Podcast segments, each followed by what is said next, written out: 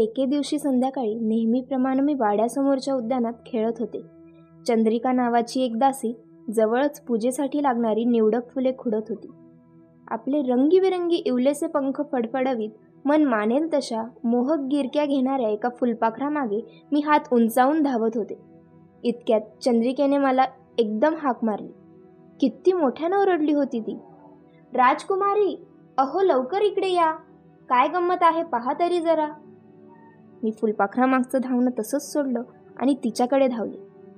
एका विशाल अशोकाच्या झाडाखाली ओंजळीत काहीतरी जपून धरून ती मी येण्याची वाट पाहू लागली.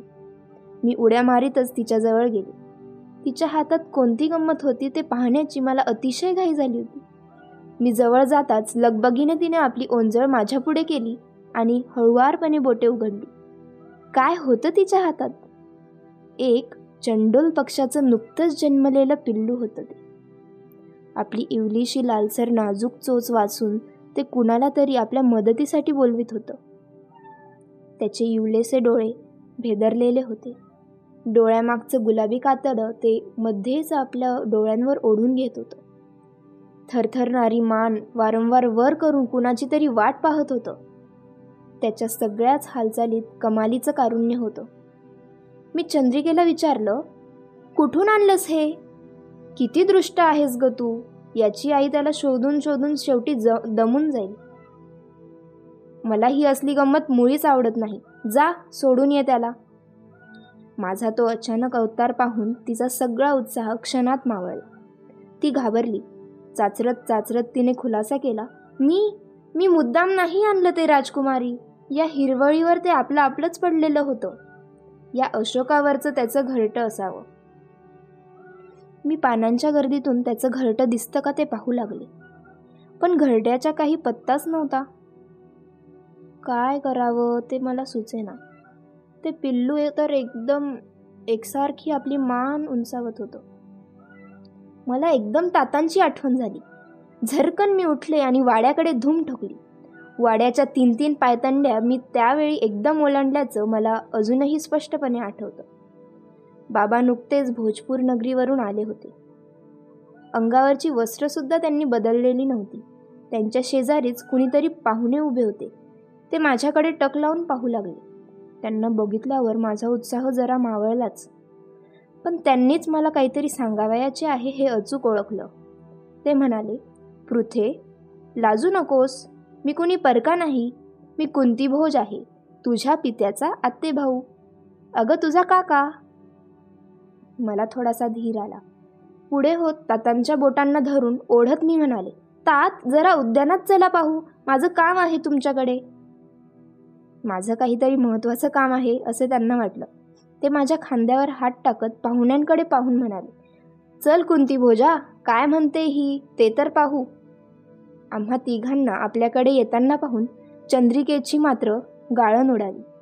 हातातली फुला फुलांची पळडी आणि ओंजळीतले ते पिल्लू यामुळे उत्तरीय कसं सावरावं हे तिचं तिला समजेना. ती अपराध्यासारखी खाली मान टाकून तशीच गप्प उभी राहिली. आम्ही त्या अशोकाच्या झाडाखाली आलो. मी चंद्रिकेच्या हातातील ते पिल्लू माझ्या हातात घेतलं. त्याचा तो उबदार स्पर्श मला अजूनही लक्षात आहे. तातांना ते दाखवीत मी म्हटलं याचं घरटं या झाडावरच आहे. पण हे चुकून खाली पडलंय.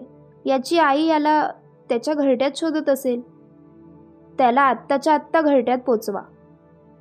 माझ्याकडे कौतुकाने पाहत ते म्हणाले आईला नको काय पोराची काळजी? पोराला एकटं टाकून कशाला जावं तिने लांब?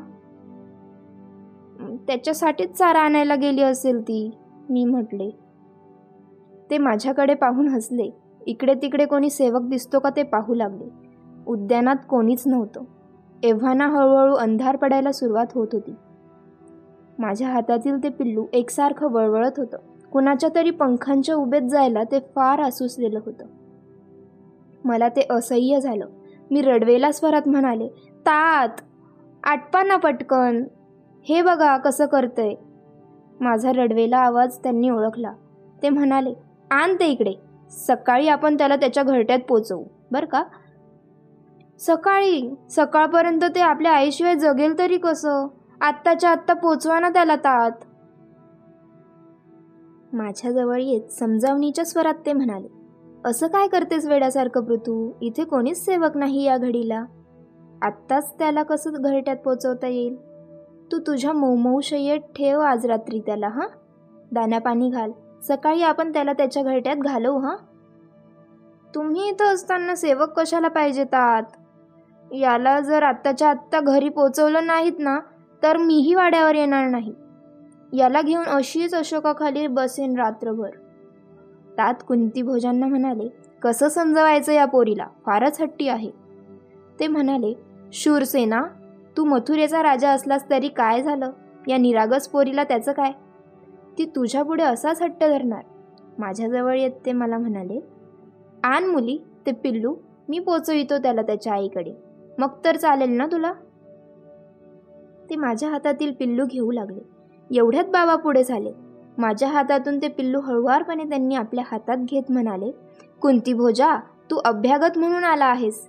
इथं मी असताना तू या झाडावर चढणार की काय? मग मला मथुरेचा राजा कोण म्हणेल? पृथूचा पिता कोण म्हणेल? तातांनी उत्तरीय आणि चढाव काढून हिरवळीवर ठेवले. झपाझप पावले उचलीत ते अशोकाच्या बुंद्याजवळ गेले. खारोटीसारखे पटापट वर चढले. थोड्या अवकाशानं ते वरून ओरडले. सापडलं ग पोरी घरटं सापडलं. पिल्लू घरट्यात ठेवून ते खाली उतरू लागले.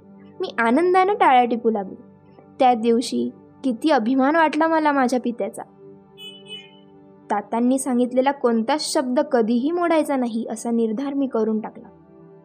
शेवटी अगदी खाली येताच त्यांनी पटकन उडी मारली. तशी माझ्या मनातही शंकेच्या एका बेडकुळीने उडी मारली. पुढे होत मी त्यांचा हात धरून त्यांना लगबगीने विचारलं पण तात ते त्याच पिल्ल्याचं घरटं होतं ना?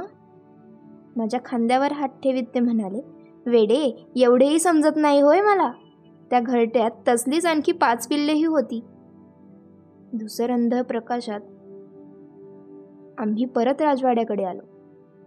शूरसेन मोठी गोड मुलगी आहे तुझी. भोजपूर नगरहून अभ्यागत म्हणून आलेले महाराज कुंती भोज माझ्या मस्तकावरून ममतेने हात फिरवीत बाबांना म्हणाले. त्या रात्री स्वप्नात मला ते पिल्लूच एकसारखं दिसत होतं. दुसऱ्या दिवशी तात आणि महाराज कुंती भोज परत भोजपूर नगरीला जाण्यासाठी रथात बसले. येताना नीलकमला आणा असं सांगण्यासाठी मी तातांकडे गेले. तेव्हा ते म्हणाले चल पृथे तुलाही भोजपूरला जायचं आहे. मी आश्चर्याने त्यांच्याकडे पाहू लागले. कारण मथुरा सोडून मी कुठंच आणि कधीही बाहेर गेले नव्हते. आजच पहिल्या प्रथम तात मला आपल्याबरोबर ये असे म्हणत होते. भोजपूर नगरी कसली आणि कुठे आहे ते मला माहीत सुद्धा नव्हतं. मी गोंधळून तशीच उभी राहिले. तात कधी नाही ते जरा दरडावूनच म्हणाले पृथे ऐकू आलं की नाही? चल लवकर. खाली मान घालून मी मुकाटपणे रथात चढले. मला आईला भेटायला सुद्धा मिळालं नाही. मी जाणार होते आईला विचारायला पण तातांनी मला अडवलं. काय म्हणेल आई? मी परत आल्यानंतर. मी मनोमन म्हणाले मरीषा माते मला क्षमा कर. मी तुझ्या दर्शनाशिवाय आज्ञेशिवाय या राडे राजवाड्याबाहेर पडते आहे. मथुरेबाहेर जात आहे. यमुनेला सोडते आहे. उद्यानात. फुलझाडांना पाणी पाजणाऱ्या चंद्रिकेने मला हात उंचावून निरोप दिला. राजकुमारी कुठे चाललात? असं तिला विचारायचं होतं. पण ती दासी होती. महाराजांसमोर येऊ शकणार नव्हती.